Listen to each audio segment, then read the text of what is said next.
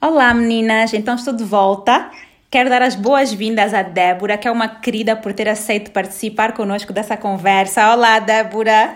Olá Doriana. Está tudo bem? Olá meninas, está tudo bem? Está tudo, eu gostaria de agradecer por me terem, por me terem aqui no Random Median mais uma vez e por terem pensado em mim para discutir este tema. Tínhamos que acompanhar a evolução, né? Tínhamos que ter aqui em todas as tuas, em todas as tuas fases. Como é que estás a ver a, a quarentena? Ui, está difícil. Estou uh, a trabalhar, estou em casa com o meu filho, a tomar conta da casa. Tenho muito apoio do meu marido, mas o meu filho está naquela fase em que precisa de bastante atenção. Então está a ser, tá a ser complicado. Meu Deus, pelo menos o teu mas, marido... pelo menos o teu marido está a ser presente, né? Porque vemos muitas reclamações de homens que simplesmente estão só aí para fazer o verbo encher. Yeah. Ele, ele ajuda bastante. Mas então, Débora, tem muita gente aqui que não te conhece, não sabe quem tu és, de onde é que tu vens. Diz-nos um bocado, quem é a Débora? Fora do blog, por favor. Fora do blog, ok. Pronto, eu chamo-me Deborah Araújo e agora Deborah Araújo Costa. uh, tenho vinte e cinco anos. Eu cresci em Luanda, uh, vivi cá até aos dezoito anos e depois fui estudar para os Estados Unidos, onde eu fiz o meu curso de contabilidade e supply chain management. Regressei a Luanda no final de dois mil e dezasseis e uh, comecei a trabalhar como consultora de gestão. Uh, como já disse, tenho vinte e cinco anos, sou casada e tenho um filho de sete meses agora. Uh, o meu maior desafio nos últimos tempos tem sido conciliar a minha vida profissional, a minha vida pessoal e agora também uh, voltar uh, a ser ativa no Instagram e poder com o meu Instagram ajudar outras mães. Pois, porque isso é, uma, isso é uma questão, porque eu sei que as consultoras, os consultores em geral, é um trabalho que requer muito, muito tempo, muito investimento, não achas? Bastante tempo, bastante tempo. Ainda está ainda tá a ser uma adaptação. É uma adaptação, mas para vocês consultores é tudo um estudo de caso e têm sempre os vossos planos e métodos, né? Exactly. E Débora, agora fala-nos um bocado do Fit Girl Debbie, porque eu quando comecei a, a... Aliás, nós aqui no Randomly, quando começamos a, a acompanhar, era Fit Girl Debbie, mas agora tivemos uh, uma surpresa natural, né, que entende-se perfeitamente, e tu passaste a ser a Fit Mom Debbie. Conta-nos exactly. um bocado como é que surgiu o teu Instagram, qual é o intuito, o que é que mudou? Ok, então... Uh... Eu criei este Instagram em dois mil e catorze. Eu, na altura, estava a fazer o programa Fit Girls Guide, que é um programa de alimentação e exercício, e elas incentivavam as raparigas a criarem um fitness account, uhum. né, que era o Fit Girl underscore o teu nome. Então, era Fit Girl Debbie. E eu criei uh, durante o desafio, e depois do desafio continuei a usar o Instagram. Publicava as minhas receitas saudáveis, às vezes publicava exercícios, dicas, etcétera. Um, quando comecei a trabalhar, como podes imaginar, deixei de ter muito tempo para, para dedicar ao meu Instagram. Eu fico assim durante alguns anos parado, desde o início de dois mil e dezassete até o fim do ano passado. Eu publicava muito raramente. Depois de ter tido o meu filho, um, eu publicava assim algumas coisas na minha página pessoal sobre maternidade. E o meu irmão que acompanhou de perto assim, o meu entusiasmo em ser mãe, partilhar dicas, eu estava sempre a dizer, olha Joshua, sabias que posso fazer assim, assim, assim? Olha, coitado! Eu comprei, o carrinho levanta e baixa e não sei o quê. Olha, já viste não sei o quê. Olha, já viste o meu marsúpio, não sei o quê, faz assim, assim, assim. E ele uh, começou-me a dizer, olha Débora, acho que devias abrir um Instagram para partilhar as tuas dicas de maternidade. E eu disse, mas estás maluco? Eu já tenho o Fit Girl Debbie que eu nem consigo gerir. Quanto mais abrir mais uma conta para eu estar a gerir? Só que o tempo passou e eu tinha cada vez mais vontade de partilhar essas coisas. E já estava toda hora a partilhar na minha página pessoal e estava a ficar chato. Então eu decidi transformar a minha conta um, de, digamos que era de health and well-being e fitness, numa conta também dedicada à maternidade. Então este, no início deste ano eu mudei o nome para Fit Mom Debbie e comecei a partilhar uh, coisas sobre a maternidade. E faz todo sentido, mas eu acho que tu também, para além de, de coisas uh, relacionadas só à maternidade, tu também partilhas coisas relacionadas às mães, não é? Porque o teu foco Exato. Não é só o teu filho. Não, não, não, não. Quando eu digo maternidade é tudo. O meu filho, tudo. A própria gravidez, as mães. E muitas vezes até partilho coisas sobre, de casa, né? De Organização, casa. um, entre claro, outros. E claro, eu continuo a partilhar receitas saudáveis, que foi o intuito inicial do meu Instagram. E agora com algumas receitas de bebê também, mas... Pronto. Olha, adoro, adoro, adoro, adoro, porque nós conseguimos ver essa tua evolução como pessoa, como mulher, e eu acho que mesmo as tuas seguidoras devem, ter, devem estar a acompanhar isso, porque elas próprias também devem estar a evoluir nas suas, nas suas vidas pessoais. Sim, mas, com certeza. Vamos direto ao ponto que nos trouxe aqui hoje.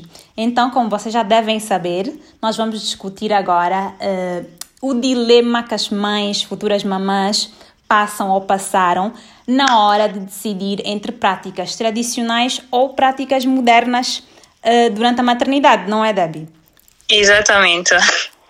Então, nós, nós, nós uh, escolhemos uns temas, eram muitos temas, mas nós não podíamos tratar de todos ao mesmo tempo, e então nós decidimos tratar de cinco temas, que é a preparação para o parto, o parto em si, o pós-parto, e as últimas duas quais eram, Débora? Era a introdução alimentar e os cuidados com o bebê. E os cuidados com uh... o bebê. Então, como muita gente... Porque temos muitas outras mamãs iguais à Débora que são uh, muito, muito entendidas nesse, nesse tópico, mas também temos pessoas como eu que não percebem patavina sobre maternidade. Os conhecimentos que têm são muito básicos.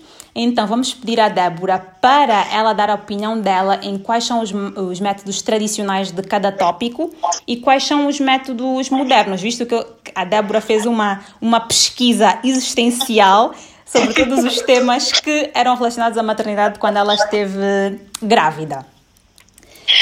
Bom, eu vou começar pela preparação para o parto, mas antes eu gostaria de deixar assim claro que os temas que nós escolhemos foi mais assim para o início da maternidade e dos primeiros tempos do, do, bebê. do bebê, porque o meu filho só tem sete meses, portanto eu não posso falar de, de temas assim mais avançados, como educação uh, positiva, etcétera. Mas voltando aqui ao, ao primeiro tema. A preparação para o parto. Então, uh, pelo que eu percebi, o tradicional, né, como as nossas mães fizeram, as nossas avós, uh, não havia uma, uma preparação formal para o parto, não havia um curso pós, uh, pré-parto. Toda a informação era passada pelas mães, tias, irmãs, amigas. Essa informação era muitas vezes passada no momento de necessidade, né? No momento em que estás a amamentar, vem a tua mãe e diz, olha, põe assim, pega assim... No momento que estás a dar banho, olha, pega assim, faz assim. Situação, né? Exatamente. Não eras preparada para aquele momento. Acontecia assim tudo no momento. Uh, e o mesmo para o parto. Tu não eras preparada para o parto. Tu chegavas ali, ouvias as histórias que a tua mãe tinha para contar, como é que foi o teu parto, como é que foi o parto das tuas irmãs, como é que foi o parto da tua avó. E muitas vezes essas histórias não eram positivas, eram, digamos, umas histórias de terror sobre o parto e muitas mulheres ficam traumatizadas. Eu Meu mesma uh, ouvi várias histórias e fiquei assim com muito medo. Hum. Uh, em relação à preparação física, uh, eu acho que, pelo que eu percebi, a forma tradicional é que mais para o fim da gestação és encorajada a andar muito, subir muitas escadas para começares a fazer a, a dilatação. E em termos de alimentação, bem, acho que todo mundo já ouviu que estás a comer por dois. Olha.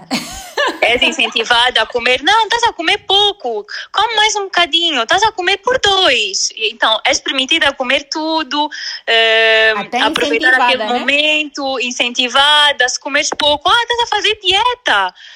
Uh, isso vai fazer mal ao bebê. O bebê vai, vai ficar pequeno. Esse tipo de coisas, né? Nós adoramos. E é uma preocupação, é uma preocupação normal que as tias, as mães, as avós têm quando vem uma pessoa grávida. É, é, acho que é humano. É, né?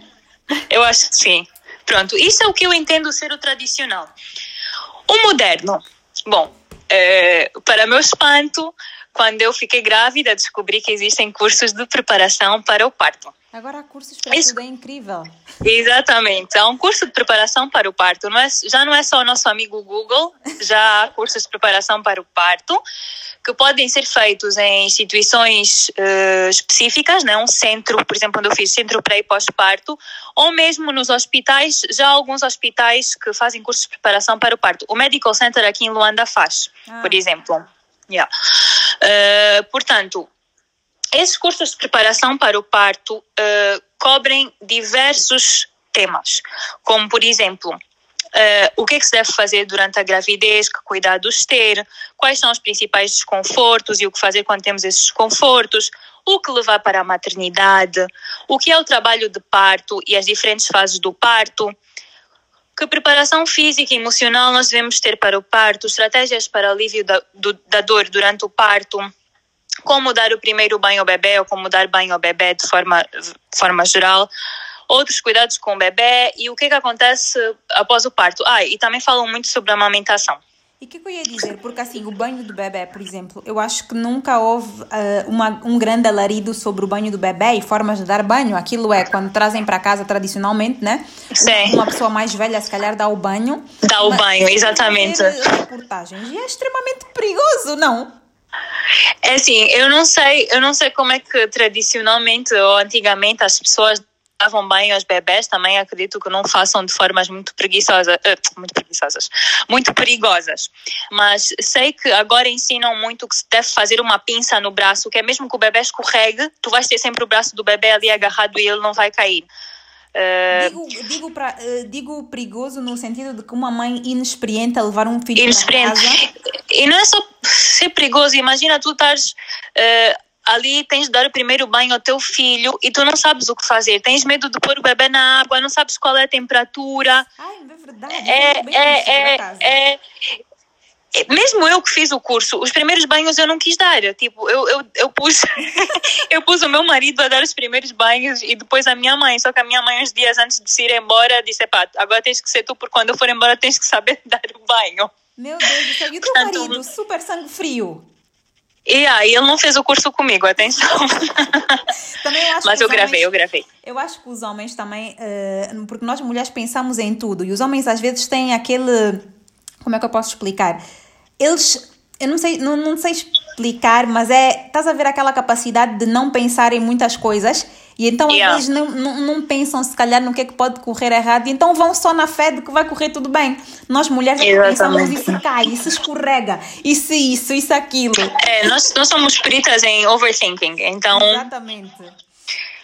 Mas Exatamente. pronto, esses cursos não são, são principalmente para nos ajudar a preparar psicologicamente para o que é o parto, o que esperar. Porque às vezes aquilo, não saberes o que esperar durante o parto... Uh, pode, no momento, deixar-te bastante nervosa. Então, esta parte de preparação psicológica eh, é bastante referida nesses cursos.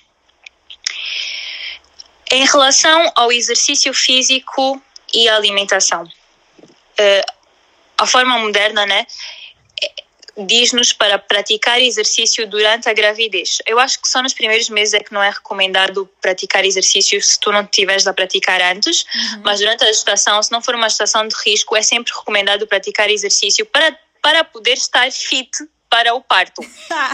Exatamente, isso, tem de estar fit para aquele momento. Uh, é também incentivado as mulheres a fazerem os exercícios de Kegel, não sei se... Sabes o que, é que são os exercícios de Kegel? Não faço a mínima ideia. Estás a ver quando tu uh, queres fazer xixi e apertas? Sim. Pronto, é contrair esse músculo e relaxar. Ai, meu Deus. E isso um, é bastante importante para o trabalho de parto. Então, és incentivada a fazer esses exercícios. E em termos de alimentação, é cada vez mais recomendado que a mulher tenha uma alimentação saudável, porque tudo que a mulher ingere passa para o bebê. Se comes uma batata frita, o bebê também vai ingerir aqueles nutrientes. Se comes um hambúrguer, o bebê também vai ingerir aqueles nutrientes. Por isso é que a, a mulher deve ter uma alimentação saudável. E não deve comer por dois, porque, se não me engano, uh, por dia, uma mulher grávida só precisa de aproximadamente mais duzentas calorias. Não, não tenho a certeza se é o valor correto, mas é uhum. uh, qualquer coisa do género. De qualquer Portanto, forma, essa... está longe de ser uma segunda... Uh... Não é comer por dois. Não é comer por dois. E, por último, o método moderno tem aqui uma coisa que eu só descobri durante a gestação, que é uh, a aparição da doula. Ah, então, o que é uma doula? Não sei se tu já ouviste falar da doula. Olha, eu só descobri quando engravidei. Não, nunca tinha ouvido falar. Eu, eu vejo, assim, algumas fotos, mas o meu entendimento de doula é muito... Uh, não sei, não, não penso que seja, não penso que seja, não, não, não penso que eu tenha um entendimento completo, porque eu vejo uma doula como uma, uma, uma pessoa responsável por práticas alternativas na, no hum. momento da maternidade. Uh, eu acho que concordo com a forma que tu definiste, mas não só no momento da maternidade, porque a doula é uma pessoa que acompanha a mulher, o casal, na verdade, uhum. pode acompanhar o casal desde o início da gravidez, de forma a preparar a mulher e o marido para o momento do parto, e também pode participar no parto e pode ajudar posteriormente com a amamentação, por exemplo. Ah. É, por exemplo, podes fazer um curso numa instituição ou podes fazer um curso com uma doula, ser acompanhado por uma doula. Também há doulas que fazem esse tipo de serviço. Então, basicamente, para, para resumir o que, o que a doula faz, ela acompanha o casal durante a gestação, eh, dando o suporte emocional, físico, informativo. Ela não é uma profissional de saúde, é uma pessoa que trabalha de forma independente e privada. A doula não faz o parto, né? A doula ah. acompanha durante o parto. Ela não é uma parteira. Então é como se fosse uma, uma mentora, uma coach de, de, de, de gravidez. Não, eu diria que... Epá, é assim, se alguma doula nos ouvir e não for bem assim, que nos corrija, mas eu diria que sim. Mas eu diria que sentido, sim. Claro, sim, sim, sempre no bom sentido. Eu, eu tenho aqui algumas, algumas coisas que a doula faz e posso mencionar, que é apoiar a mulher e o parceiro a alcançarem os seus desejos para o nascimento, é ajudarem na comunicação com os profissionais de saúde, apoiar o marido a ajudar a mulher durante todo o processo, entre outros. Portanto, ela pode ser assim um suporte emocional e de confiança que tu tens durante, durante o, esse, o parto, esse, esse durante período. A preparação, exatamente. Uhum. Débora, agora que já vimos o, o que é o tradicional e o que é o moderno, eu honestamente vejo pontos positivos dos dois lados. Exactly. E então, tu que já passaste por isso, como é que foi? Ficaste muito indecisa, uh, questionaste a tua, a tua decisão, e qual foi essa tua decisão? Como é que tu decidiste proceder uh, quanto ao parto? Uhum. Bom, eu decidi uh, ir um pouco mais para o moderno. Uhum. Eu decidi fazer um curso de preparação para o parto e preparar-me de todas as formas possíveis e imaginárias, uh, porque... É aquilo que eu te disse, eu ouvi muito a história do parto da minha mãe e que não correu muito bem, ela teve uma hemorragia, e eu sempre que ouvi essa história eu ficava assim arrepiada. Quando eu engravidei eu não conseguia ouvir falar de parto, tipo, eu achava a gravidez linda, mas eu não conseguia ouvir falar de parto, até que houve uma altura que eu disse, não, tenho que me preparar para esse momento. Vai chegar. Yeah, vai chegar, eu tenho que, que pôr na minha cabeça que vai chegar, eu tenho que saber o que é que vai acontecer exatamente para eu poder estar preparada psicologicamente. Ah, eu também sou então, dessa. Eu optei por fazer um curso. Mas antes de fazer o curso, eu tive umas sessões com uma doula. Tive uma sessão informativa e depois tive mesmo uma sessão em que ela falou sobre, mais sobre nutrição e exercício. E partilhou uma aula de yoga, fizemos uma aula de yoga que eu depois fui fazendo durante a gravidez, falamos sobre alimentação, que chás é que eu posso tomar para me ajudarem durante a gestação, uh, o que é que eu devo comer. Ela recomendou-me um livro muito bom que se chama Gentle Birth Method. Eu li esse livro e reli e reli e fiz o que a senhora dizia no livro. É muito bom, muito bom, eu gostei muito. E no fim dessa sessão ela perguntou-me se eu tinha algum medo. Eu falei sobre o meu medo de intervenções médicas, de agulhas, etcétera. E ela explicou-me como é que eu deveria ou poderia ultrapassar o meu medo através de visualizações, etcétera. Mas depois podemos falar sobre isso mais tarde. E ela introduziu-me ao que, ao que é o Hypnobirthing. O que é isso? Ai meu Deus, só pronto, eu espero difíceis. Eu espero responder à altura, mas o Hypnobirthing é basicamente tu visualizares o momento do parto. É, pronto, são, são técnicas de visualização, respiração, que fazem com que tu fiques mais calma no, ah, no momento, okay. E podes até entrar num estado, digamos, de hipnose durante o parto, que te faz estar mais calma e mais relaxada e que faz com que o parto corra melhor. Estou a perceber, estou a perceber. Pronto, ela falou-me sobre esses métodos todos, foi, foi muito interessante. Contudo, eu só fiz uma, uma ação com ela porque eu depois decidi fazer o curso no Centro Pré e Pós-Parto, uh, e fiz o curso, gostei muito, aprendi imenso, foi mesmo muito bom, mas uh, apesar de eu ter feito o curso, eu procurei sempre aprender com, com pessoas que já têm experiência, uhum. Saber como é que correu o parto da minha irmã, os partos da minha irmã, como é que correu a amamentação, etcétera. Porque o facto de eu ter feito o curso não invalida que eu possa receber informação de outras pessoas. Pessoas essas que já têm a mesma experiência. E nem tudo o que se aprende no curso é aplicável à nossa realidade. Portanto, é, é importante, como mãe, usar o instinto materno e buscar sempre o conhecimento de quem já tem experiência, como as nossas mães, as nossas tias, as nossas avós. Uma coisa interessante é que eu partilhei o material do curso com a minha mãe e com a minha sogra, e foi interessante ver que elas absorveram algumas coisas que, que eu partilhei. Portanto, eu fiquei bastante feliz com... Elas foram com o que aconteceu. Né? Foram, foram. Uh, talvez por saberem que eu sou rabugenta, e assim eu gosto de responder. Então, elas... Uh, absorveram o material, deram-me sim a, as opiniões delas, mas sempre de forma bastante... Como é que eu posso dizer? Talvez bastante controlada. Yeah, uhum. Controlada ou uhum. é, bem educada, digamos. Sim, sim, sim, sim. E agora tenho uma pergunta. O teu, o teu marido interferiu nessa decisão, participou e, em geral, achas que essa é uma decisão da mulher ou tem que ser... Ou o homem também tem direito de participar porque é filho dele? Bom, o meu marido participou na, na decisão, tanto que eu não expliquei porque é que nós não continuamos muito com, não continuamos com a doula, mas um dos motivos foi porque o meu marido preferia que eu fizesse o curso numa instituição séria, uh, se, pronto, não que a doula não seja séria, numa, mas pronto, numa instituição séria em, em que o curso é dado por uma enfermeira, por uma uh, enfermeira de obstetrícia, uh, e por profissionais, etcétera, do que por uma doula. Uh, foi um dos motivos que, pelo, pelos pelo qual eu não continuei com, com a doula. Uh, ele preferia que nós fizéssemos numa instituição e foi assim que fizemos. Ele uh, não participou porque ele não, não estava no, no sítio onde eu fiz. Uhum. Uh, e ah, em relação à tua segunda pergunta, se eu acho que a decisão deve ser dos dois, sim, eu acho que o marido deve mostrar quando não se sente confortável com alguma coisa uh, e deve participar na decisão. Contudo, acho que não deve impor. Uhum. Porque é assim, ok, o filho é dos dois, mas o parto acaba por ser no corpo da mulher. E se a mulher se quer preparar para o parto de certa forma, eu acho que ele tem sempre de dar o seu apoio. Exatamente, até porque na hora do vamos ver ela vai estar lá sozinha, né? É, sozinha, pronto, espero que não esteja sozinha, espero ah, que eu esteja a acompanhar, mas na hora das dores vai ser ela a sentir e não ele, portanto se ela estiver melhor preparada para esse momento, melhor. Melhor para os dois até, né? Melhor para os dois, exato. Agora vamos passar para o nosso segundo tema, que eu até posso, vou ousar dizer que é o mais importante, o mais delicado. É, o bem delicado, delicado este. Que é o parto. Por favor, Débora, elucida-nos no parto tradicional e no parto mais moderno, por favor.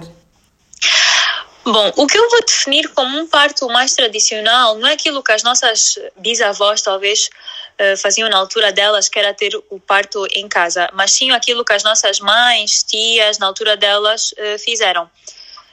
Então, como é que era o, pronto, como é que era o parto? O parto é um momento de mulheres em que o médico e os restantes profissionais de saúde decidem o que é melhor para a mulher, se é melhor fazer uma cesariana, que tipo de intervenções é que devem fazer. E são usados vários procedimentos que foram cri- criados com o intuito de garantir a segurança da mãe e do bebê. Até uma certa altura não existia a cesariana, né? A cesariana foi criada para salvar vidas, mas tem vindo a ser usado a cada vez mais. Hum. Então, no que eu defino como tradicional, é comum a grávida não ter um acompanhante no parto. E quando tem, é também bastante comum ser a mãe acompanhá-la no parto do que o marido. Do que o marido. Ah, exato. A decisão, geralmente, de que procedimento fazer é do médico. O médico decide aquilo que é melhor para a mãe e para o bebê, para garantir a, a segurança deles. A mãe, geralmente, não decide... Uh, que tipo de intervenções é que quer que sejam feitas e muitas vezes não sabe porque que essas intervenções estão a ser feitas, não, não lhe é explicado, nem lhe é sequer perguntado, né? Essa é muitas vezes não é ouço, perguntado ouço muitas reclamações que aconteceu isso, aconteceu aquilo. Aquelas sim, revoltas pós-parto. Yeah, vem-te com um comprimido e diz, ah, toma este comprimido. E tu não sabes o que é que tu estás a tomar. Tu não sabes que estão-te a dar uh, ocitocina que vai acelerar uh, o teu parto. Portanto, e principalmente quando tu não tiveste aquela preparação para o parto em que te é informado do que acontece, tu não fazes a mínima ideia do que, do do que, que vai acontecer, acontecer a seguir. Exatamente. Chegas lá às cegas, basicamente. Exatamente. E por isso eu, eu digo que quem tiver a possibilidade de fazer um curso de preparação para o parto, eu super recomendo. Mas pronto, continuando com este tema. Existem muitos casos de violência obstétrica em que as mulheres são coagidas a aceitar estes procedimentos ou, como eu disse, são feitos sem o consentimento das mesmas. E esses uh, procedimentos são, feitas muito, são feitos muitas vezes sem necessidade. É só porque o médico, epá, está a demorar Vou muitas horas, vamos induzir para ela ter já daqui a umas horas. Epá, está a demorar muito tempo, vamos fazer uma cesariana. Ou, olha, eu não posso fazer o teu parto uh, na data X porque eu não vou estar a trabalhar. Se quiseres, vamos marcar uma cesariana para a data Y porque é o dia que eu vou estar a trabalhar. Ai, meu Deus. E essas coisas acontecem muito, acontecem mais do que aquilo que tu imaginas. Pronto, e, e este tipo de violência obstétrica são várias coisas. É fazer uma cesariana sem necessidade, é induzir o parto sem autorização da mulher ou sem, ou sem informar a mulher que estás a, a induzir o parto, é fazer o rompimento da bolsa sem necessidade, é fazer uma episio, episiotomia, eu, eu engano-me sempre a dizer esta palavra, episiotomia, que é o corte do períneo. Portanto, há muitos médicos que cortam sem avisar a mulher, sem perguntar à mulher, e é fazer exames, não sei se sabes o que é, que é o exame do toque que fazem durante o parto, é fazer esse exame várias vezes. Exatamente. Meu yeah. Deus. Fazer várias vezes e sem necessidade. Este é o tradicional. E nós estamos habituadas a ouvir várias vezes histórias, como eu digo, histórias de terror, em que as pessoas contam que aconteceu este tipo de coisas e que não lhes foi perguntado, o que foi feito, etcétera, pelo médico. Bom, o mais moderno, e que eu descobri apenas também quando fiquei grávida, isso, essa informação foi partilhada com a Dola, ela partilhou imensa forma, informação que eu, não, que eu não tinha, foi mesmo muito, muito bom ter algum contacto com ela. Então, o mais moderno é haver um parto humanizado. Um parto humanizado tem em conta um conjunto de práticas e, e procedimentos menos medicalizados e hospitalares, sendo o foco sempre a mãe e o bebê. Não é fazer o que é mais fácil e mais rápido para o médico, é o que é melhor para a mãe e para o bebê. Ah, é um parto mais humano, mais acolhedor, seja ele natural ou não. Não quer dizer que um parto humanizado seja um parto apenas natural. Uhum. O pai tem cada vez mais um papel importante neste tipo de parto. A participação do pai é incentivada. Claro, se a mãe e o pai estiverem juntos, né? E... Exato. Não, é que pode, pode acontecer não estarem, né? É só claro. Para deixar claro que eu não estou a julgar ninguém que não, que, não, que não tenha a participação do pai. E a doula eh, começa a ter uma aparição cada vez maior eh, nestes partos. Então, aqui a mulher decide que procedimentos eh, quer que sejam realizados. Uh, e ela define as suas preferências, né? O médico só intervém se houver assim algum risco uh, para a vida da mãe e do bebê. Assim, no quadro clínico, né? Exatamente, pronto, imagina que eu digo ao médico, não, não quero ter cesariana, e a única forma de salvar a minha vida é, e do bebê é fazer a cesariana. O médico vai fazer a cesariana, né? Claro. Pronto, aqui neste tipo de parto humanizado, a mãe... Uh, pode fazer o que se chama um plano de parto e partilhar com o médico e com as enfermeiras para que no dia todos saibam quais são as preferências da mãe. Digo preferências, né? Porque pode claro. Não acontecer como a mãe prefere, dependendo da circunstância.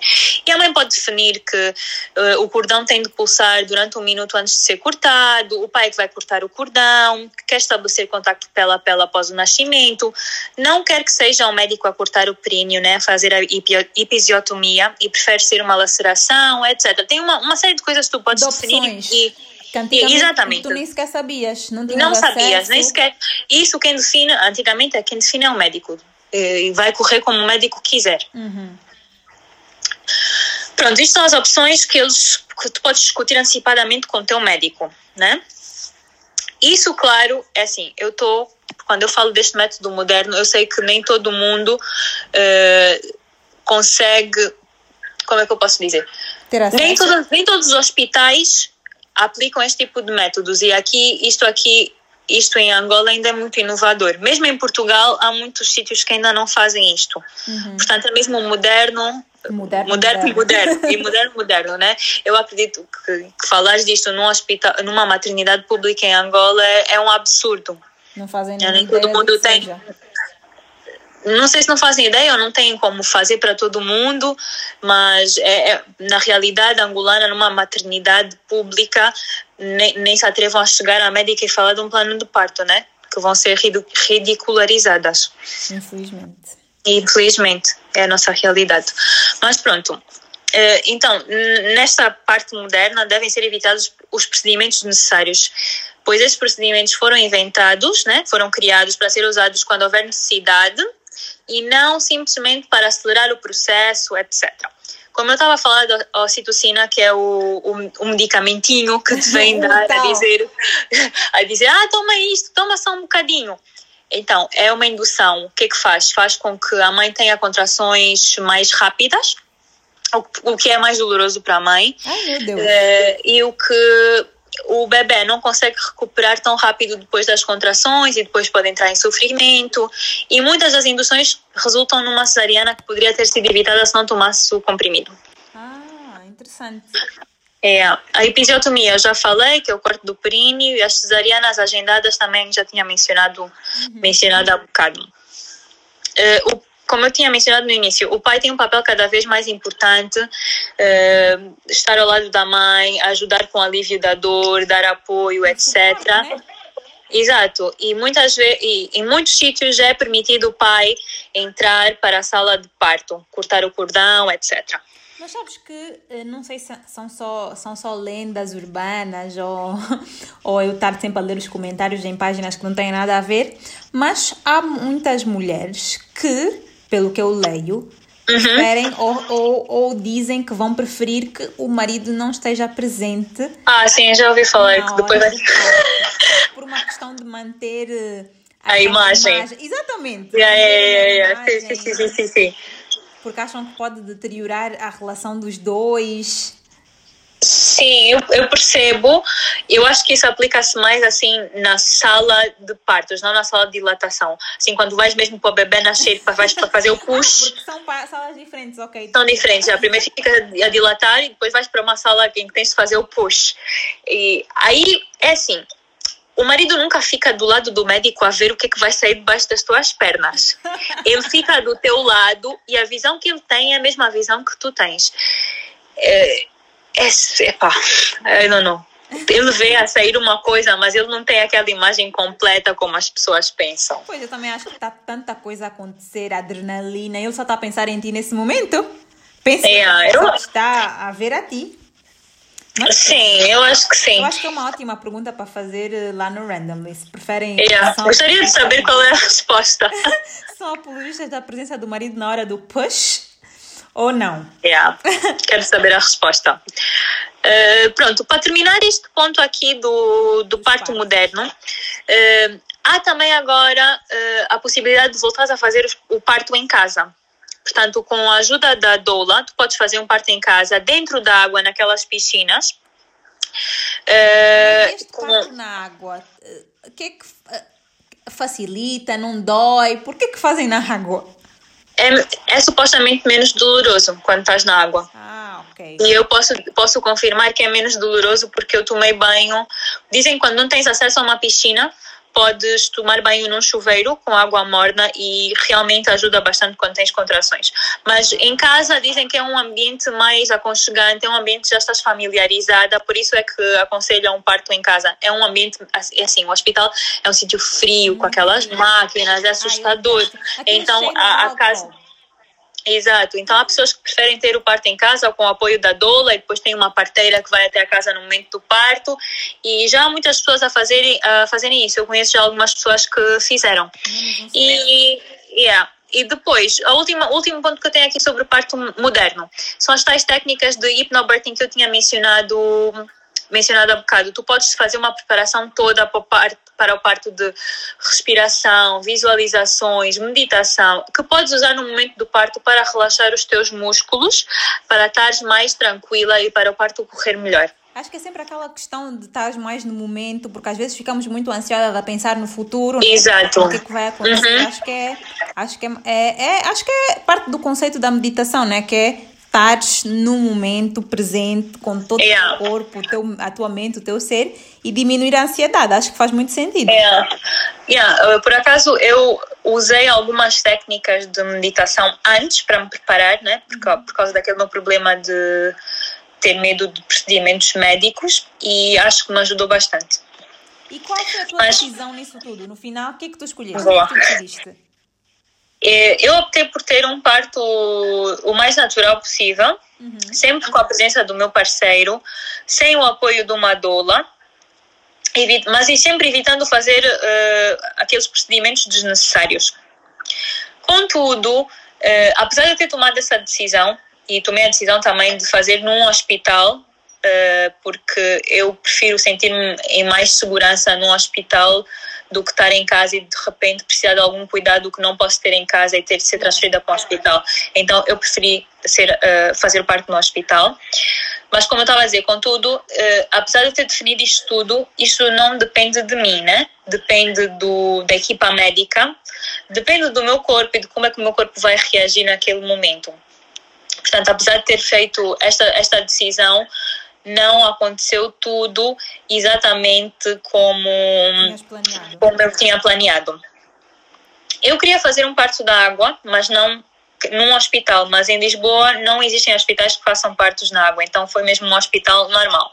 Eu falei com o meu obstetra sobre o plano de parto e o que ele me disse é que ele naturalmente já faz um parto humanizado, já tem em conta aquilo que, que, é, os, que é geralmente pedido, que é cortar uh, o cordão depois de um minuto, deixar a placenta pulsar, ser o pai a cortar, etcétera. Então, ele disse-me, ele, ele lembra muito bem da expressão que ele usou na altura, ele disse, uh, ah, isso que me estás a pedir para fazer é como explicar uh, a um piloto como dirigir um avião de Lisboa a Miami. Já é uma coisa que nós fazemos naturalmente, não é necessário, etcétera. Ele disse-me, faz uma, yeah, ele disse-me, faz a visita à maternidade uh, e a enfermeira vai te explicar exatamente como é que nós trabalhamos. Então, depois da visita, ela explicou-me isso tudo, que era tudo como eu queria. Então, não senti a necessidade de fazer o plano de parto. Contudo, no dia, ele não fez nada daquilo. Não ele não fez nada, nada, nada do que eu pedi, nada. Deram uma ocitocina. Eu, eu, eu, eu recusei, eu disse, olha, eu não quero tomar ocitocina. E, e ela insistiu, ah, mas se não tomares, tu vais ter o parto daqui a não sei quanto tempo. Pronto, lá eu tomei a ocitocina. Eu recusei epidural três vezes. Mas eles insistiram, na terceira vez, eu, tipo, eu já estava com tanta dor que eu acabei por aceitar. O médico... sem epidural. Eu queria tentar fazer sem epidural porque, como eu disse, eu tenho muito medo de procedimentos médicos. E não sei se sabes, mas a epidural é tipo uma agulha enorme, etcétera. Então, tinha um pouco medo daquele momento.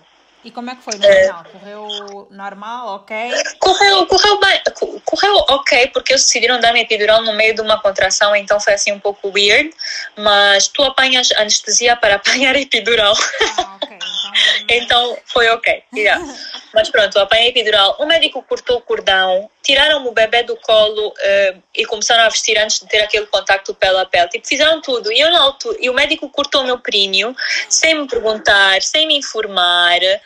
Eu só descobri na minha consulta de pós-parto de um mês. Portanto, de um mês? Eu, tô eu achava que tinha sido o bebê, porque eu, depois do bebê nascer, eu vi que ele estava uma coceira. E eu perguntei, ó, oh, doutor, o bebê que rasgou? E ele disse, sim, sim. E eu fiquei tipo, ok. Dias depois, o meu marido é que diz que viu uma tesoura. Ah, e eu, eu só consegui Deus. perguntar na minha consulta do mês. Então, eu só descobri na minha consulta do mês que ele tinha feito uma episiotomia. Mas uma Mas pergunta, pronto. Uma pergunta específica. A consulta do mês foi com este obstetra? Foi. Esse obstetra, foi uma, esse obstetra é uma história para um podcast só. Portanto, é melhor pararmos por aqui. Mas pronto, em termos de parto foi isto. Apesar das minhas decisões, não, depende, não dependia só de mim, dependia do meu corpo, porque eu podia não conseguir sequer ter um parto normal. Eu tive claro. um parto normal, podia não ter conseguido ter um parto normal e precisar de uma cesariana. E não ia dizer não vou ter cesariana porque só tenho um parto normal. Não é assim. Uh, em relação ao hypnobirthing, uh, eu fiz visualizações durante a gravidez. Visualiza... Quando eu digo visualização, é tipo visualizar o momento, saber que, vão, yeah, saber que vão pôr um catéter, que eu detesto isso, gosto de saber que vão pôr um catéter, saber que vão fazer isto ou aquilo, ou que podem fazer isto ou aquilo. E meditar bastante ajudou-me. No dia não fiz porque não senti necessidade ou não, não me lembrei, mas no dia não fiz. Mas durante a gravidez ajudou-me bastante a ultrapassar esse meu medo de, se calhar atenuou, do que era o parto. Se calhar atenuou a ansiedade do momento X, estás a ver? Yeah, com certeza. Pronto, em relação à parte era isto que eu tinha para, para partilhar. Uh, eu sei que há mulheres que, que escolhem ter cesariana porque têm medo do parto, etcétera. Eu não julgo, porque o meu medo era cesariana, por isso eu gostava de evitar. É, portanto, acho que isto do parto depende muito de cada um, daquilo que cada um acredita, do nosso obstetra, o que, é que a informação que o nosso obstetra nos passa, e pronto. E o que eu acho, que, por exemplo, o contraste que eu tenho visto no, no, no, nos temas que temos abordado, eu acho que o, o moderno dá-te pelo menos acesso à informação.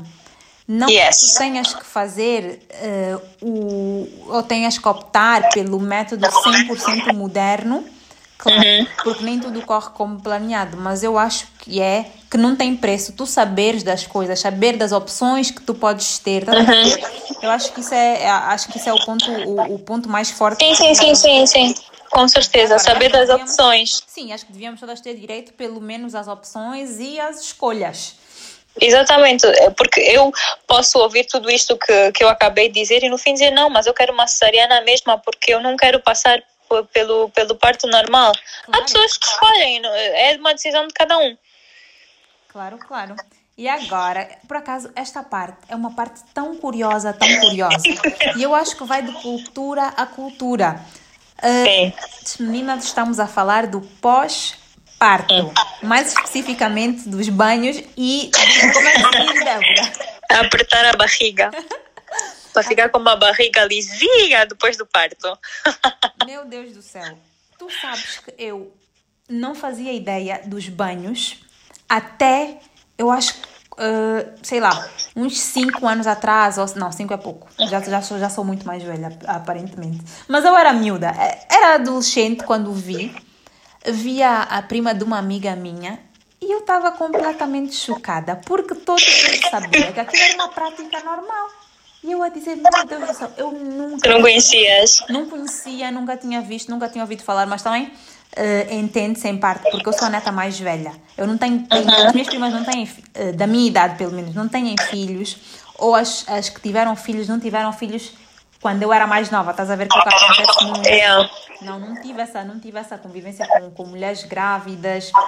Enfim, foi um, assim, abriu-me um mundo que eu não conhecia.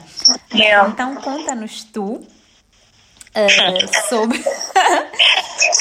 Doriana, eu também não conhecia esse mundo. Eu conheci esse mundo quando eu engravidei. Eu já ouvia falar, como é óbvio, mas eu também nunca vi, porque como tu também sou a neta mais velha e não tenho primas uh, que tenham feito e eu tenha visto elas a fazerem. Tenha sido parte daquilo, né? Não, então, a parte do... E só para tu perceberes... Uh, nem a minha mãe, nem a minha avó sabem fazer isso. Tudo que foi-lhes feito, vinha alguém fazer, ou era a parteira que vem, ou vem não sei quem fazer. E o mais engraçado é que a minha bisavó era a parteira, e elas, as duas, nenhuma sabe.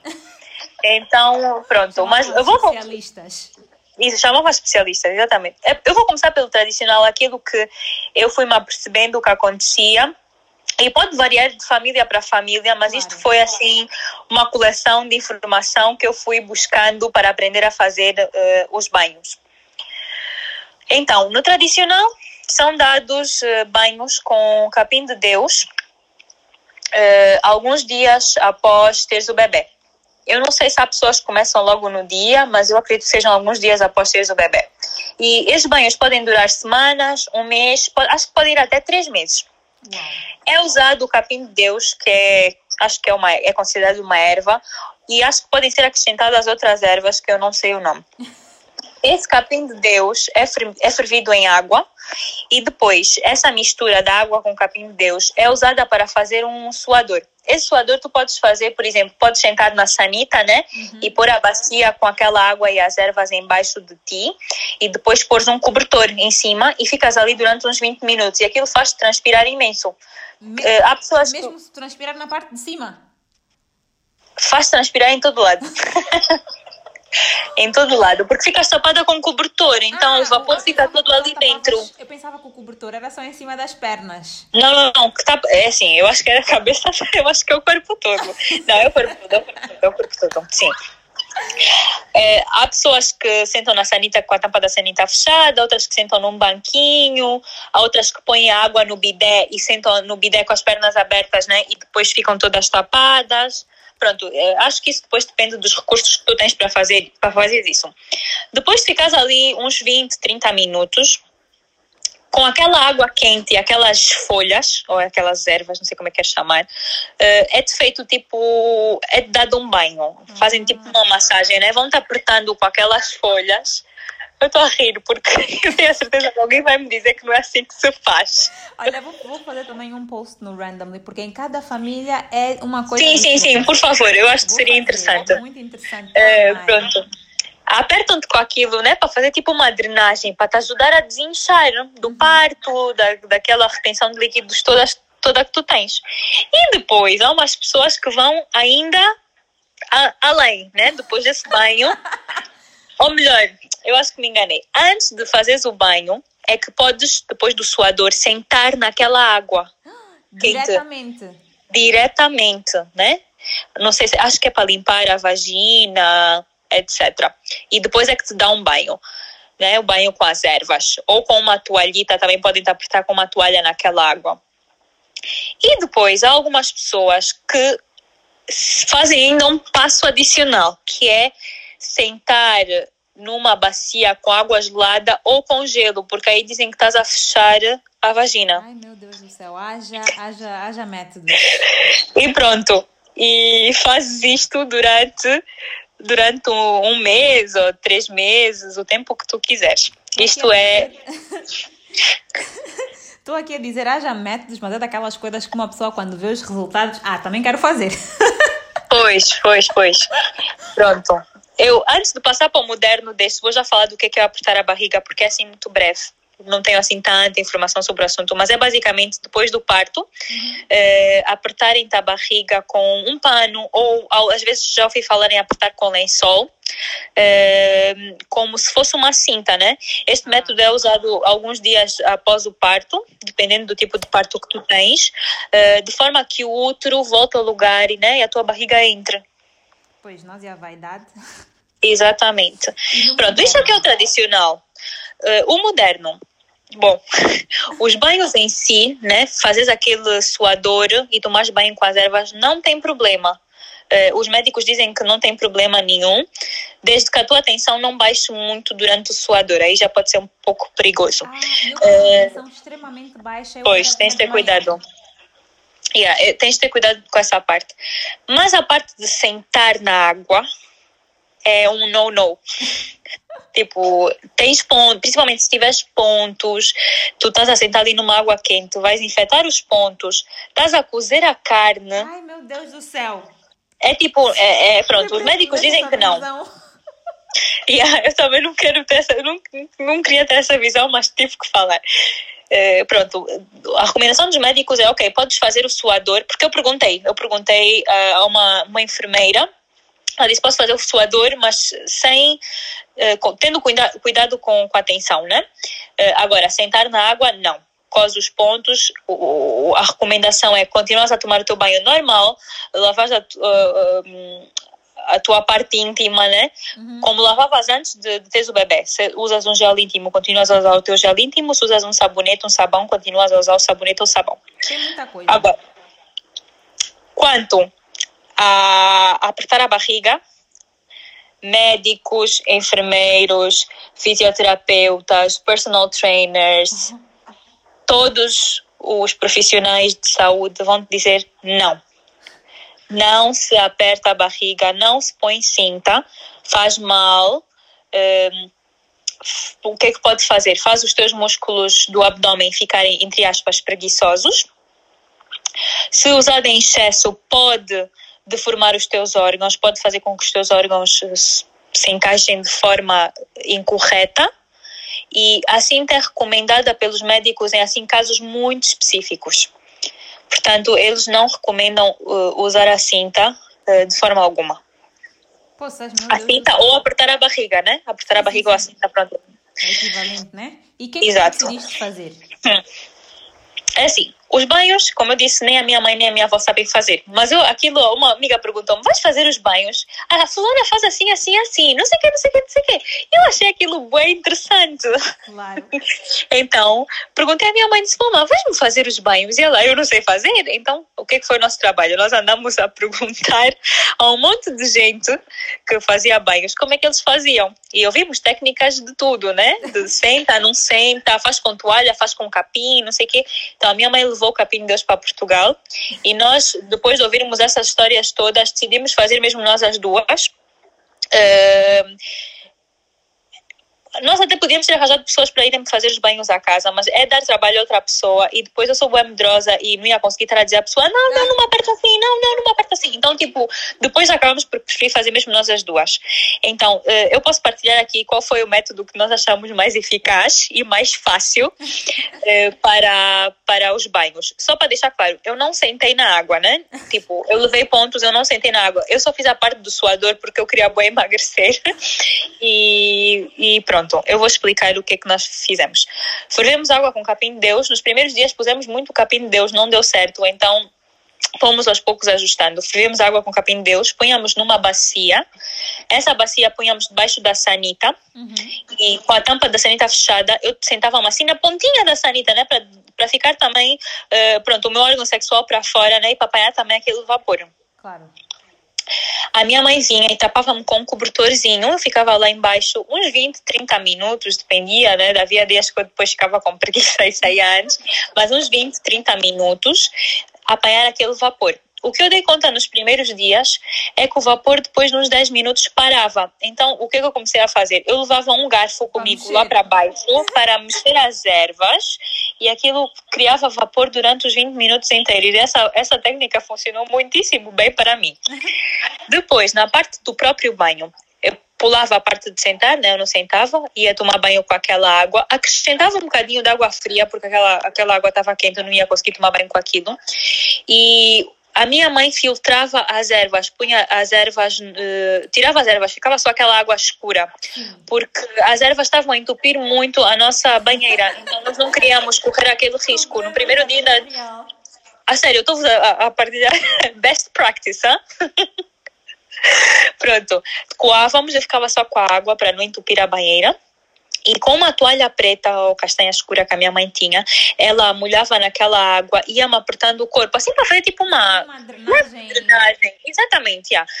Fazia aquilo com aquela água toda e depois eu passava a água normalmente, tomava o meu banho normalmente, né? E pronto, estava. Tentava, tentava uh, fechar o banho com uma água gelada para ver se se lava. Exato. Uhum. Pergunta que não quer calar, Débora. Se eu apertei a barriga, né? Não, nem é essa. É se ah, emagreceste, okay. Tipo, se emagreceste de uma maneira assim que tu ficaste... Não, assim, senhora. não, não, não, não emagreci. Não emagreci, eh, mas eu vou te dizer uma coisa.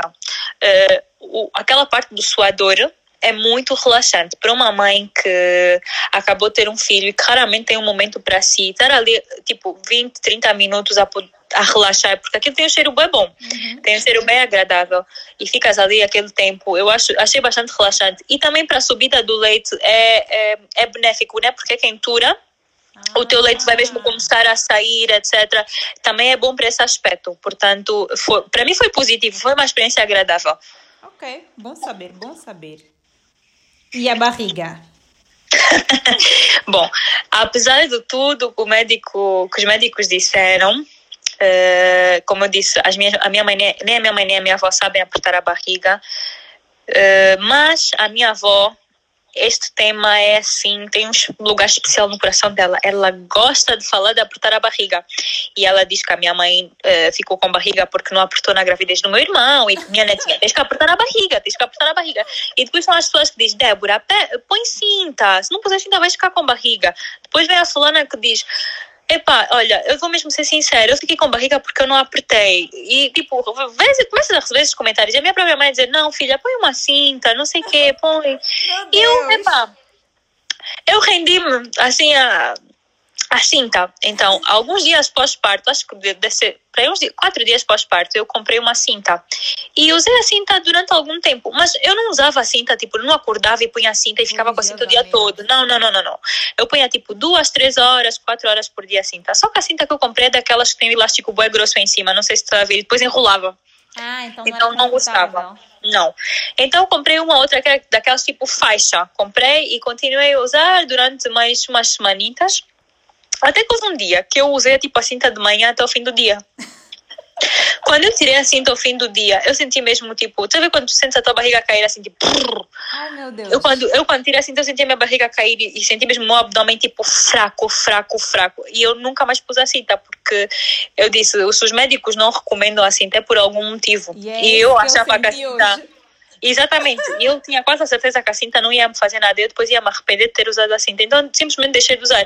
Eu devo ter usado a cinta tipo durante um mês mais ou menos, mas não usava sempre, havia dias que eu nem sequer punha punha durante horas, tipo não usei assim muito. Mas sei que as pessoas que... Eu recebi muitos comentários sobre isso, porque eu uma vez pus um post sobre isso, porque eu uma vez pus um post sobre apertar a barriga e recebi comentários de pessoas que disseram que eram obrigadas pelas famílias, pelas tias, pelas mães, a apertar a barriga e que doía muito. Meu Deus do céu! É. Chocada, chocada. Não, é, há famílias muito tradicionais em que é obrigatório mesmo. Complicado. Yeah. Eu acho que a minha família não é, não é assim, uma, uma prática muito... Comum. Sim, muito, muito comum e muito enforced. Yeah, mas em algumas ainda é. É, pois é. E agora, um tópico... Acho que este aqui é muito controverso. Hum. Yep. Muito controverso, acho que é o que as pessoas mais dão palpite, mais opinam, mais tudo, que é a introdução alimentar. E eu, eu, eu, é o que eu mais tenho contato, porque não sei, vejo os filhos dos outros a serem, a serem, a serem julgados ou a comentar de todo mundo que isso e que aquilo. Mas, por favor, elucida-nos sobre as práticas tradicionais e as modernas. Ok, uh, só para comentar o que tu disseste, há muitos palpites e há muitos palpites em ambos, porque se tu dás tradicional vão te dizer, ah, mas ainda estás a dar papinha tudo amassado, eu já não tenho quase um ano, e se dás método mais moderno, vão dizer, o bebê não vai se engasgar, ele assim não vai, não vai, não vai, não vai perder peso. Ai, meu Deus, é assim, é, que, é mesmo, é mesmo assim, já não sabes mesmo. Pronto, então o método tradicional. Uh, as papas, as sopinhas, os purezinhos são introduzidos uh, aos quatro, entre os quatro e os seis meses, mas muita gente, muitos bebés é introduzido aos quatro meses e é tudo em, uh, oferecido em formato de puré, tudo passado. E geralmente quando o bebê não aceita os alimentos ou quando não gosta ou quando não quer comer, é, tem sempre aquela coisa, ah, come mais um bocadinho, ah, olha o avião, ah, tem que comer, tem que acabar, estás a ver? É sempre assim in, induzido a comer. Então, como eu disse, introdução alimentar uh, muitas vezes aos quatro meses, introdução de alimentos passados no liquidificador ou em papa, sempre com a mesma textura, uh, oferece um alimento novo a cada três dias para garantir que o bebê não criou nenhuma alergia, não teve nenhuma reação. Hum.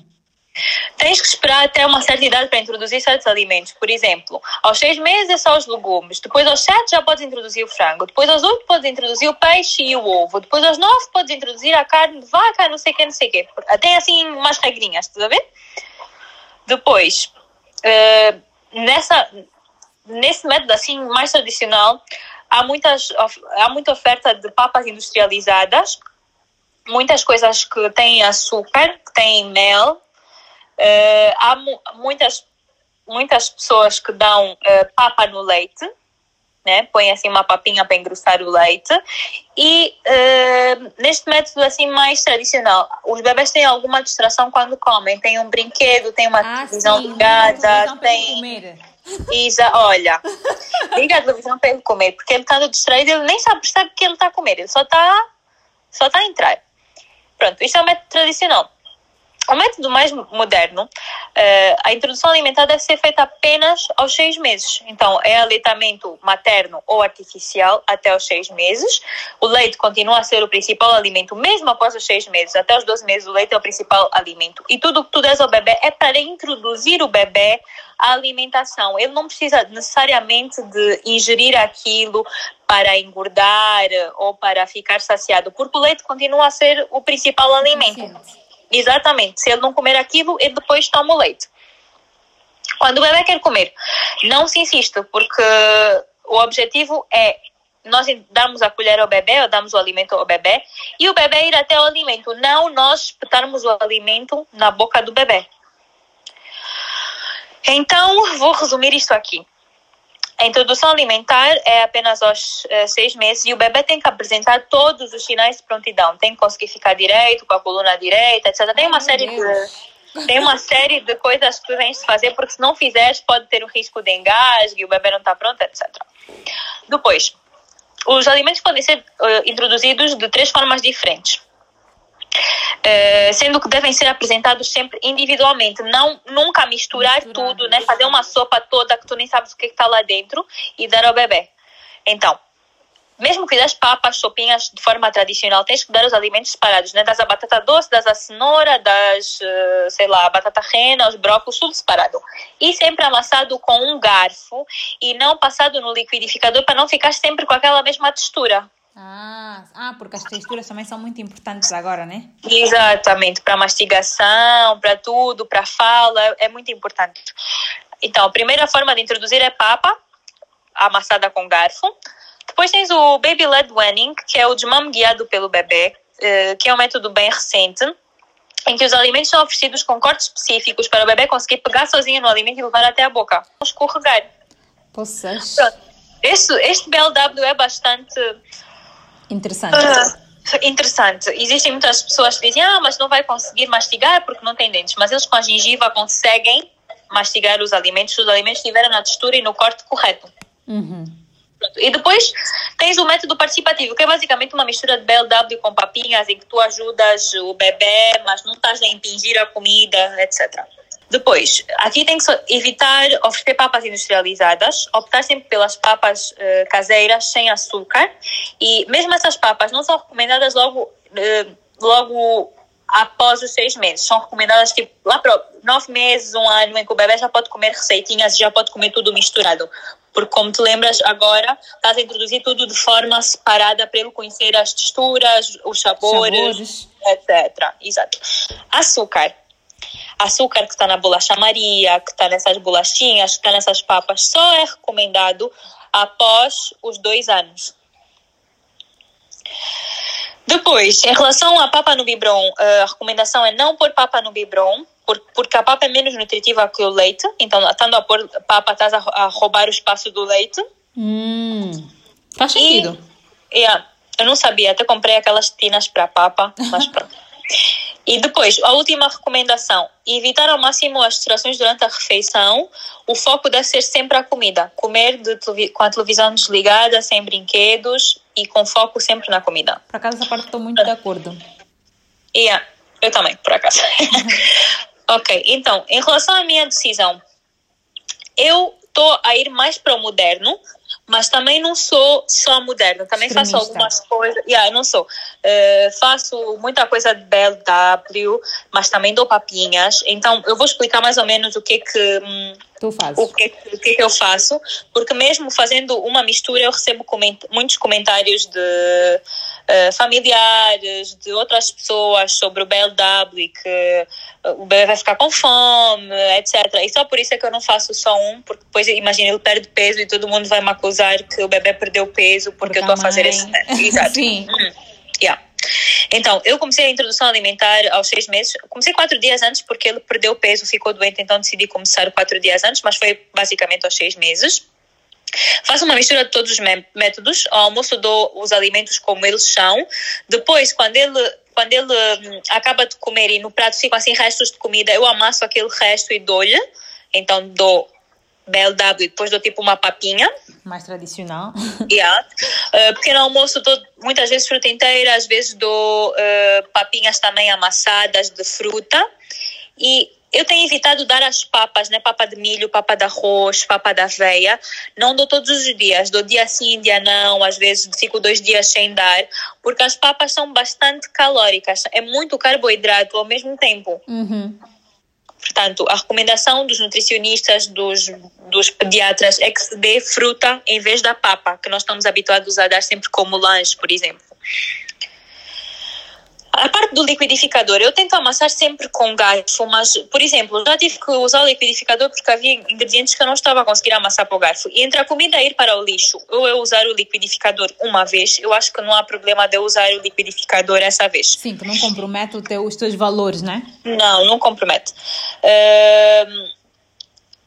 Eu estava até agora a fazer aquela regra tradicional de dar um alimento novo a cada três dias, mas eu já estou com sete meses e vou começar a dar, vou começar a dar assim, alimentos variados eh, todos os dias, ou melhor, vou tentar começar a dar isso. Eh, não vou seguir essa regra dos três dias e vou deixar de seguir aquela regra de que o peixe é só aos nove meses, porque eu estava a seguir até agora, o frango é só X, e já vou começar a dar várias coisas. Por exemplo, esta semana, exato, dei o ovo, que supostamente só é recomendado aos nove meses, mas eu já dei, não teve reação, portanto vamos continuar a comer ovo.